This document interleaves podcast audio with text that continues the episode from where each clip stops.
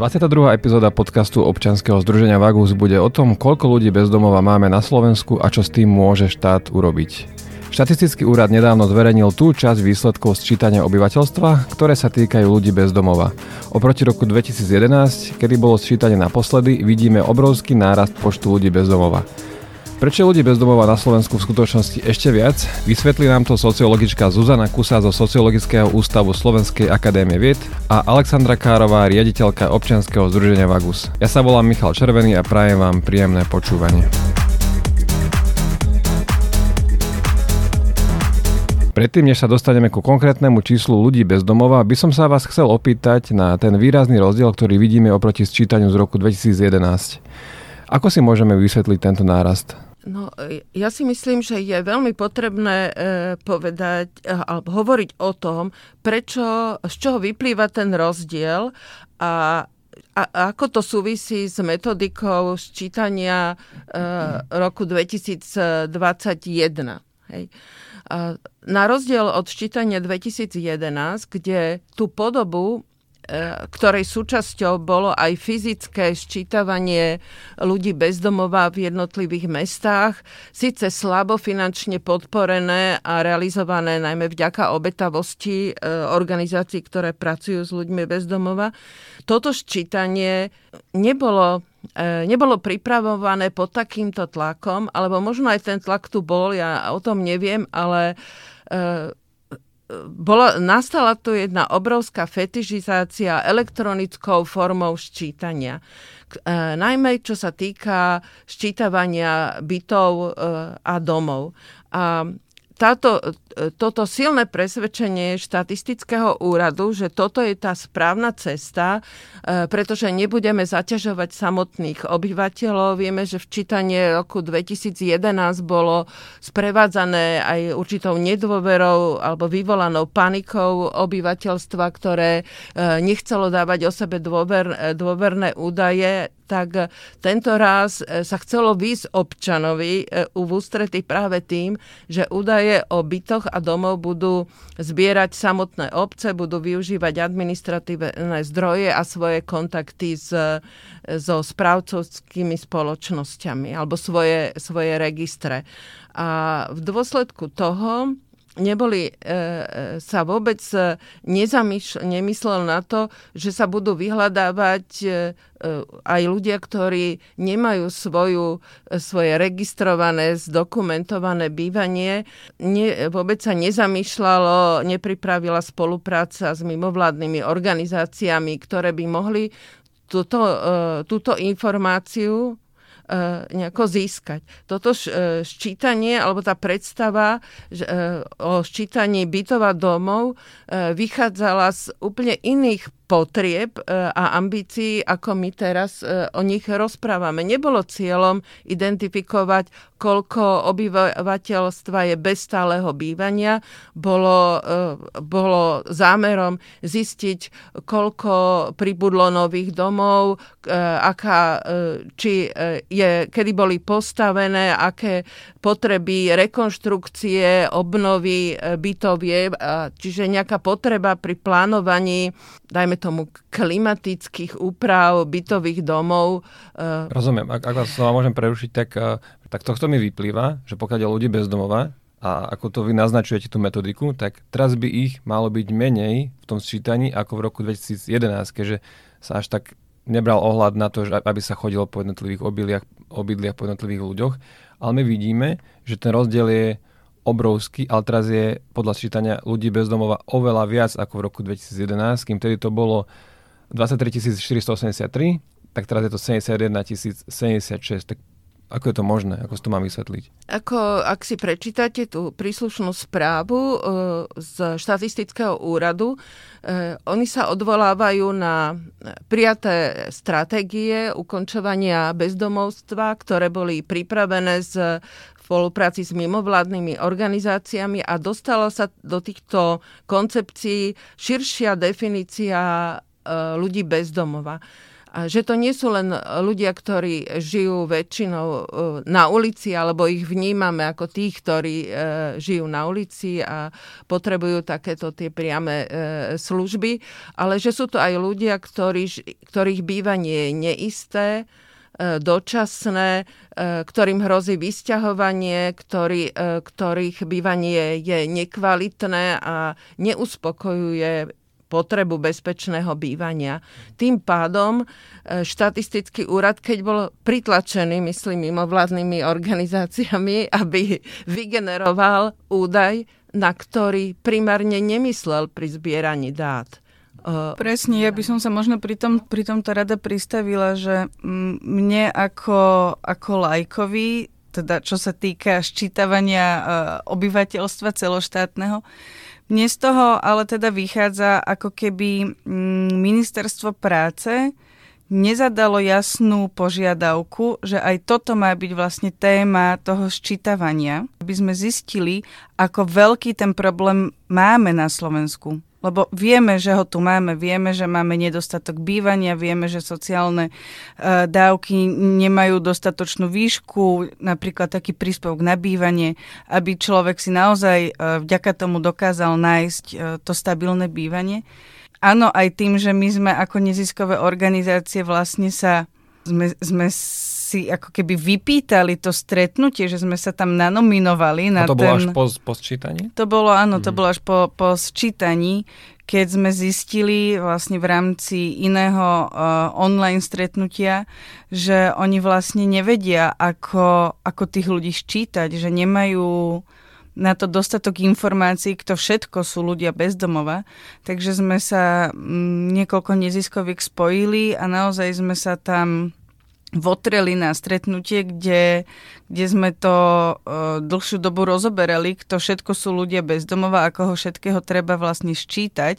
Toto sa udialo až uh, teraz v maji v roku 2023. Takže, prepačte, že keď máme to číslo 23 tisíc ľudí bez domova z roku 2011 a teraz máme 71 tisíc ľudí, tak tých 23 tisíc to je tých primárnych, čo, čo sú na ulici a teraz tých 71 tisíc, to, to je kto? Ako som už sa snažila e, naznačiť, sú to ľudia, ktorí žijú v, neist, e, v neistom bývaní, e, najmä teda tí, ktorých bývanie nezodpoveda štandardom objektu alebo priestoru určeného na bývanie. Čiže my tam máme, napríklad sčítanie ukázalo, že máme 9319 núdzových objektov neurčitých, neurčených na bývanie.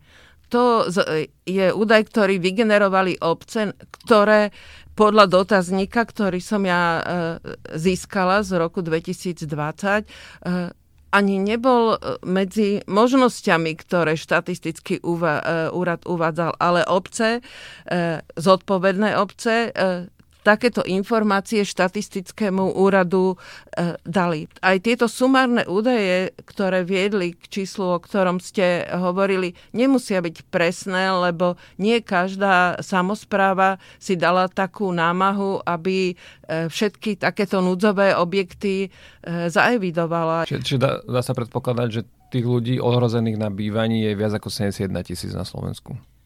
Určite a ďalej, keď som spomínala, že na Slovensku máme o viac ako 500 tisíc viac cenzových domácností. Prepáči, čo sú cenzové domácnosti? Cesto, cenzové domácnosti sú uh, jednotlivci alebo viac jednotlivcov, ktorí uh, spoločne, uh, spoločne hospodária.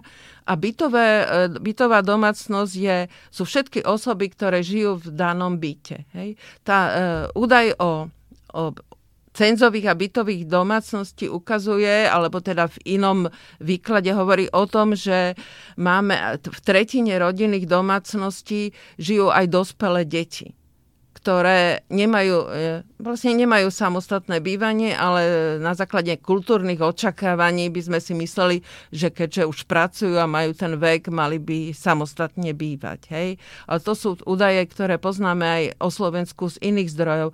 Ale aj v rámci takýchto domácností, tzv. rodinných, môžu byť, e, žiť ľudia, ktorí, e, ktorí majú neisté bývanie. Treba, že ubytujete nejakého príbuzného, ktorý stratil bývanie a je vám aj na obťaž, ale v čase ščítania u vás žil. Hej? Ale takéto dôverné informácie o istotách a neistotách spoločne bývajúcich e, cenzových domácností ščítanie neprináša ani si nekladie jeho úlohy. Ale chcem len tým povedať, že aj v tých akoby na poriadku existujúcich bytových domácnostiach môžeme nájsť čas populácie, ktorá má ohrozená neisté bývanie. Čo podľa mňa treba ale aj pochváliť je, že oproti tomu roku 2011 je naozaj teraz to sčítanie rozšírené, že to číslo o trochu viac zodpovedá realite.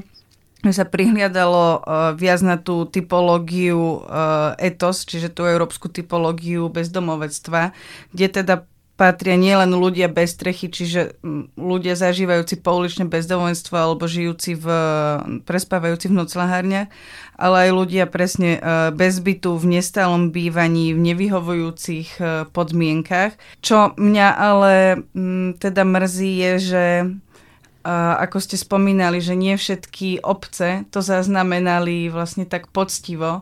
Čiže to, to číslo tých 71 tisíc je najnižšie možné. Áno, ak by som teda mohol zhrnúť e, z pohľadu človeka, ktorý nepracuje v občianskom združení zaoberajúcom sa ľuďmi bez domova, ani nie som sociológ, tak ako som vás tu počúval, tak som sa to snažil nejako navnímať. Takže v roku 2011 prebehlo odčítanie obyvateľstva, kde sa za ľudí bez domova považovali iba takí tí, e, ako by sme to nazvali, že prvoplánovo e, ľudia bez domova, že takí tí, ktorí nemajú naozaj, že, že kde prespať. Potom vlastne aj občianske združenia zaoberajúce sa táto problematiku upozorňovali, že toto nie je problém uh, jediný, ale problém je v skutočnosti, že poďme zachytiť tých, ktorí sú tesne pred tým, ako sa tam dostanú. Ale ako keby ministerstvo to nepočúvalo a v roku 2021 spravil čítanie obyvateľstva, kde to ne, nezobralo do úvahy, pretože iba zrátavalo ako keby obydlia. Potom ste to vyzistili a nakúsali ste na ministerstvo a oni post hoc uh, si vyťahli z Excelu uh, nejaké dáta, ktoré uh, by zodpovedali aj tým ľuďom, ktorí sú už ohrození na bývaní, ale zároveň, ako pani Kusa upozorňuje, bol, bolo tam rozdielne sčítavanie, pretože niektoré samozprávy to sčítavali tak, ako im to štát dal, že tu si sčítame domy, ale niektorí si aj z vlastnej iniciatívy sčítavali aj tie neisté bývania. Čiže vznikol vám tu neporiadok trochu, ale je to lepšie ako, pred, ako v tom roku 2011, čiže tak som to správne zhrnul? Alebo som sa tam niekde zamotal? Ja myslím, že komunikovalo sa tu najmä so štatistickým úradom, hej, nie že Aha. s ministerstvom, Aha, ale e, ja by som počiarkla to, čo hovorila pani Alexandra e, na, ako v prehistórii ščítania, že zrejme ministerstvo práce a sociálnych vecí nezadalo túto požiadavku. Aj keď už pracovala na rôznych koncepciách, stratégiách e, riešenia bez, bezdomovectva. A to je podľa mňa veľmi dôležité, lebo určite v tomto štádiu, už teda v roku 2018, keď sa začalo pripravovať ščítanie, už bolo ministerstvo a jeho úradníci dostatočne poučení vďaka aj aktivita mimovládnych organizácií, e, že ono bolo tým subjektom, ktoré malo zadať túto požiadavku a tlačiť na ňu a nie, e, už, sa, už by sme nemali očakávať, tak ako v roku 2010, e, keď sa pripravovalo sčítanie aktivity mimovládnych organizácií. Tam fakt, ako išlo, keďže som nejako bola súčasťou toho diania vtedy, to išlo tak silné osobné nasadenie, ktoré sa ale nedá udržiavať 10 ročie. Hej? No. Tak by som možno teda, toto by som uzavrel ako minulosť, že ako, áno, máme tu nejaké číslo, vieme, že nie je dokonale, ale máme ho. Teraz poďme na to, že čo s ním.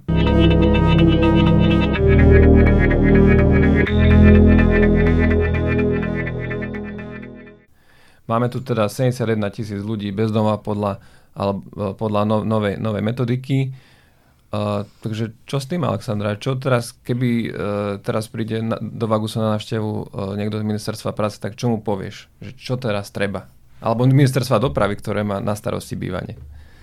Čo mu poviem, že to číslo je naozaj alarmujúce, pretože ak si povieme, že toto je teda to najnižšie možné číslo, to znamená, že na Slovensku žije ešte o mnoho viac ľudí, ktorí nemajú stabilné alebo dôstojné bývanie, tak by som určite apelovala na toto, že už nie len, že o tom hovorí neziskový sektor alebo občianske združenie pracujúce s e, ľuďmi bezdomova, ale už aj e, štatistický úrad nám prináša takto alarmujúce e, vysoké číslo a že je najvyšší čas začať sa tejto problematike venovať. Lebo aj to, ako sme si tu hovorili, že pravdepodobne ministerstvo práce nezadalo túto požiadavku štatistickému úradu. To len potvrdzuje to, čo my hovoríme vlastne dlhodobo, že tá téma ľudí bez domovectva a straty bývania je na chvoste záujmu či už politických subjektov alebo vôbec nejakého, nejakej verejnej diskusie. Uh, ukázalo sa to pri covide, kedy sa na ľudí bez domova vôbec nemyslelo. Ukazuje sa to aj teraz. Už len samotný fakt, že sa ščítavali vlastne ako úplne posledný. No. Povedz mi, že čo konkrétne by si povedala tým ministrom, že čo teraz treba spraviť, čo majú presadiť na vláde, do parlamentu a tak ďalej? Nebude to asi iba jedna vec. Je to tak komplexná, komplexná téma a agenda, pretože je roky zanedbávaná na rôznych ako keby poliach. Či už ide o výstavbu e, cenovo dostupného bývania, či obecného alebo štátneho. Či sa budeme baviť o nedostatku e, kamenných sociálnych služieb, čiže ľudia, ktorí už o to bývanie prídu, vlastne nemajú ani kam ísť, nie sú tu nejaké krízové zariadenia alebo dostatočný počet útulkov. Uh, mohli by sme sa potom rozprávať o príspevku na bývanie napríklad, ktorý je nedostatočný, nedá sa vďaka nemu nájsť si vhodné bývanie na komerčnom trhu. Mohli by sme sa baviť o nedostatku sociálnych pracovníkov, ktorí by s týmito ľuďmi mohli pracovať a pomôcť im z tejto situácie. Mohli by sme sa baviť o zdravotnej starostlivosti, pretože mnoho ľudí, ktorí žijú na ulici, majú dlh na zdravotnom poistení, tým pádom nemajú nárok na pravidelné ošetrenie. Že tých tém je naozaj veľa ešte by som mm, rada spomenula prevenciu. Nemáme tu prevenciu, ktorá, vďaka ktorej by ľudia neskončili na ulici. A že ak by si sa ma opýtal, že čo z tohto je priorita, tak poviem, že všetko, pretože už teraz vieme, že tu máme 71 tisíc ľudí, ktorí či už žijú na ulici v noclahárni v útulku alebo v nestabilnom bývaní a, a stále nám pribúdajú noví ľudia na ulicu, lebo nemáme tú prevenciu. Čiže podľa mňa treba začať obe tieto veci robiť čo najskôr.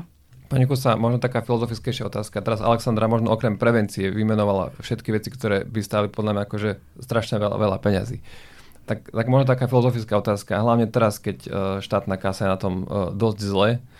Ako je to vlastne, že keď, keď spoločnosť napríklad takto investuje do, do, do sociálnej oblasti, napríklad áno, teraz tu bude stať viac peniazy, ale môže sa to potom vrátiť neskôr, že napríklad, že keď nebudeme mať tých ľudí bez domova, ale budú to pracujúci ľudia, tak, ktorí budú odvázať dane, tak v konečnom dôsledku je to keby investícia do budúcnosti. Dá sa to aj takto vnímať.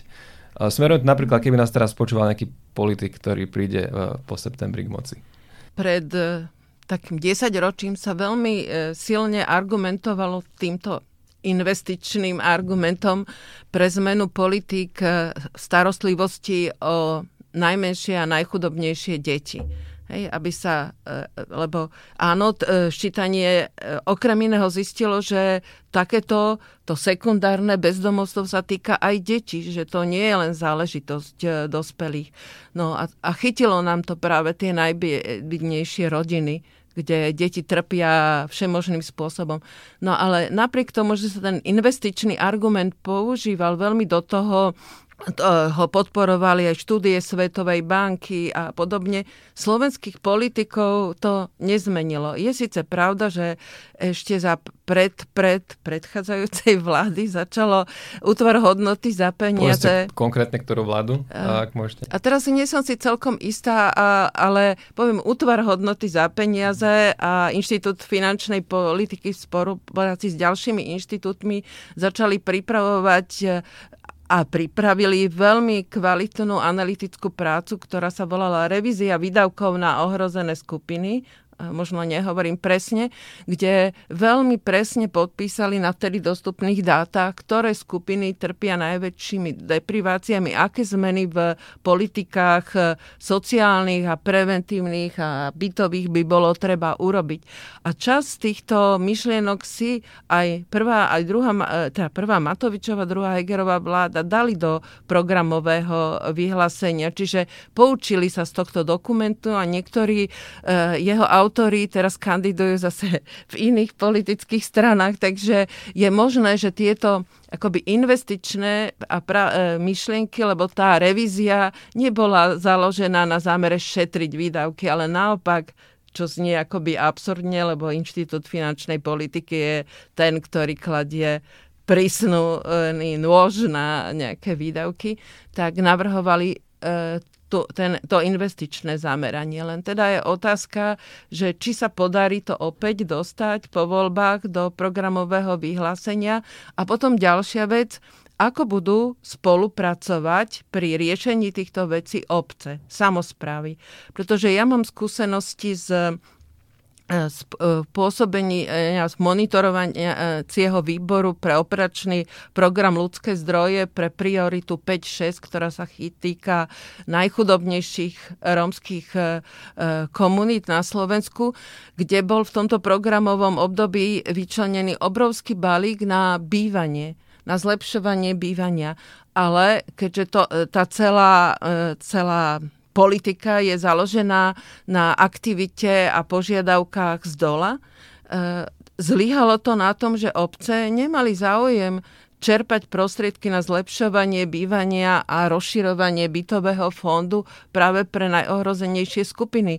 A preto sa veľká časť týchto peňazí, ktoré sa nedá, ako hrozilo, že prepadnú, e, presunula, viete, na aké programy? Na občianské, pomocné občianské hliadky, teda na programy, ktorých cieľom je, je dozorovať, monitorovať ohrozené skupiny a nie zlepšovať ich životné podmienky. O to majú obce záujem. A prečo nebol ten záujem? Možno, že tí starostovia a primátori neboli dostatočne vzdelaní o tom, že, že čo im dlhodobo môže pomôcť? Že chyba tu možno nie, niečo, nejaké poučenie alebo niečo podobné? No, ja sa ako sledujem práve tento problém, vzťah medzi všeobecnými medzinárodnými dohovormi, ktoré vlastne e, sú pre nás záväzné v tom, že máme dbať na dostupnosť bývania a dôstojné bývania, vôbec životné podmienky obyvateľstva a tou reálnou praxou na Slovensku. Vidím, že e, miestna samozpráva a obecná úroveň je e, práve niekedy tým problematickým bodom, pretože priamo volení starostovia sú pod tlakom verejnej mienky svojich obyvateľov a verejná mienka na Slovensku a taká naša tradičná kultúra je veľmi založená na zasluhovosti. A zasluhovosť nie je len novodobá ako politická, čo je neoliberálna myšlienka, je veľmi tradičná myšlienka rolnického a chudobného prostredia, kde pomáhať sa má len tým, ktorí niečo niečím tiež prispievajú a keď sa e, pozornosť obce a verejné zdroje presúvajú na tých najchudobnejších, ktorí akoby živia, žijú z našich daní, e, ľudia, ktorí tiež ťažko bojujú so svojou existenciou, pociťujú veľkú nespravodlivosť a averziu k takýmto politikám. Hej, no napríklad, čiže... že ľudia keby nevnímali rozdiel, že koľko peniaz ide na väzňov, a keby sa rovnaké peniaze použili napríklad na bývanie ľudí ohrozených na bývanie, že by to mal trochu iný vplyv no, na... absurdné je, že e, teda myslím, že ľudí toto veľmi hnevá, koľko peniazy ide na väzňov, lenže e, životné podmienky väzňov sú e, monitorované a podliehajú nejakým našim európskym ľudskoprávnym záväzkom, kým e, sociálna ochrana je, je v rámci subsidiarity vecov členského štátu. Čiže e, tu nás nemôže žiadna organizácia Spojených národov, Európska únia, Rada Európy e, dotlačiť k humannejšiemu správaniu. Ako vyhrávajú občania a ich názor na to, čo je zásluhové, kom, komu pomáhať a čo nie. nie. E, je podľa mňa veľmi dôležité presadzovať tú ideu ľudskoprávneho prístupu a treba aj investičného, hej, hoci mne, mne to slovo investícia tak veľmi nevenia, lebo napríklad treba pomáhať aj ľuďom, ktorí sú zdravotne postihnutí, ktorým svojou pomocou život humanizujeme, ale nevráti sa nám to. Okay, možno posledná takáto filozofická otázka, že tak prečo sú spoločnosti, ktoré toto dokážu vnímať. Je to o vzdelaní, je to o kultúre, je to o histórii, alebo o čom to je? Je to podľa mňa dlhodobou prácou s, s verejnou mienkou a rozvíjaním a pestovaním kultúry vzájomnosti a nevylúčovania. To ja som teda svojim výskumom ako vnikla alebo vnorila sa aj do vzdelávacieho systému na, na základných školách a, a teda môžem povedať, že myšlienka budovania výchovy k vzájomnosti, k solidarite nie je súčasťou nášho vzdelávacieho systému. Ten je posledné 10 ročia striktne e, založený na rozvíjaní vedomostí a na súťaživosti v čo najlepších vedomostiach a kognitívnych zručnostiach a výchova je akoby ponechaná na domáci svet. A v domácom prostredí e, väčšinou sa pestuje idea starostlivosti o tých, čo sú naši, tí najbližší. A starosť o tých cudzích sa necháva E, proste je to otvorená otázka nejakej rodinej klímy.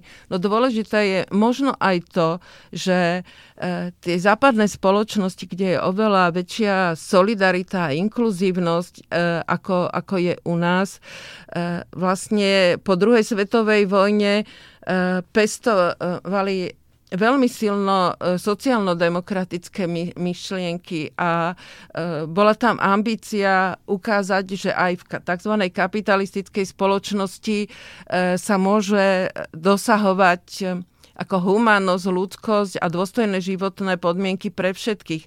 Bola to otázka súťaže s myšlienkami komunizmu a podobne. A práve ako tá súťaž v kvalite života, to bola ešte Kennedyho myšlienka, eh, mohla eh, pomôcť rozvoju tejto kultúry, kým u nás e, v našich končinách, kde akoby tá dejinotvorná úloha robotníckej triedy a to, že dejiny sú na strane socialistických či komunistických krajín, bola akože zrejma a, a dielami klasikov podložená, tak tam sa e, idei vzájomnosti tak veľmi nepestovali. Od filozofie by som išiel naspäť k praxi. a myslím si, že je veľmi zaujímavá vsúka.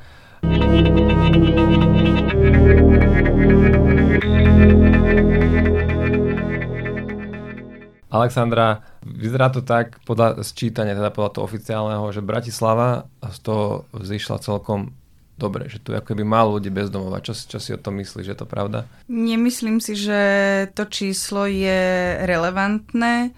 Je to časť ľudí, ktorí žijú či už teda priamo na ulici alebo v neistom, nestabilnom bývaní v Bratislave.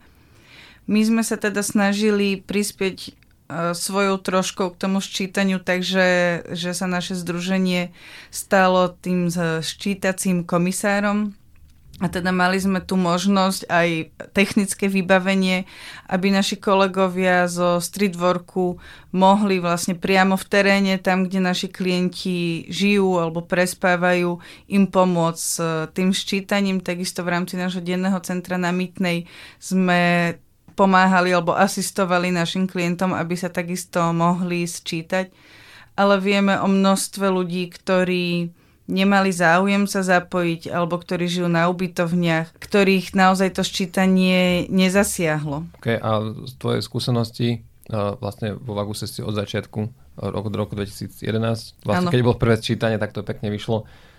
Pracujete s viac ľuďmi bez doma? Potrebuje viac ľudí v Bratislave pomoc ako pred e, tými 12 rokmi? My teda máme hlavne nízkopráhové služby, to znamená mm, to denné, denné centrum, ktoré denne navštíví okolo 120 ľudí, e, terénnu službu, kde máme mm, v rámci teda Bratislavy, kde pôsobíme od 500 do 700 kontaktov ročne a teda potom máme tretí program Medzimiesto, kde ľuďom poskytujeme, sprostredkovávame bývanie aj teda na komerčnom trhu, ale aj v rámci nejakých našich spoluprác. Áno, že myslím si, že ten, tie dva roky covidu mnoho mnoho ľudí zasiahlo až do takej miery, že stratili bývanie napríklad mnoho našich klientov a klienti, ktorí mali zamestnanie v gastrosektore, prišli o bývanie na ubytovniach. Niektorým sa podarilo si znovu nájsť zamestnanie, niektorým bohužiaľ nie a už sa nedokázali vlastne vrátiť späť na tú ubytovňu a opäť uh, sú nutení žiť na ulici. To bola moja posledná, posledná otázka. Ja vám dámy veľmi pekne ďakujem, že ste prišli do štúdia. Toto bola Zuzana Kusa, sociologička do Sociologického ústavu Slovenskej akadémie vied. Ďakujem, že ste prišli. Táto sa stalo. A Alexandra Kárová, riaditeľka občianskeho združenia Bagus. Ďakujem. Ďakujem aj ja. Do počutia. Podporiť našu prácu s ľuďmi bez domova môžete aj poukázaním 2% zo svojich daní alebo finančným darom na vagus.sk. Ďakujeme.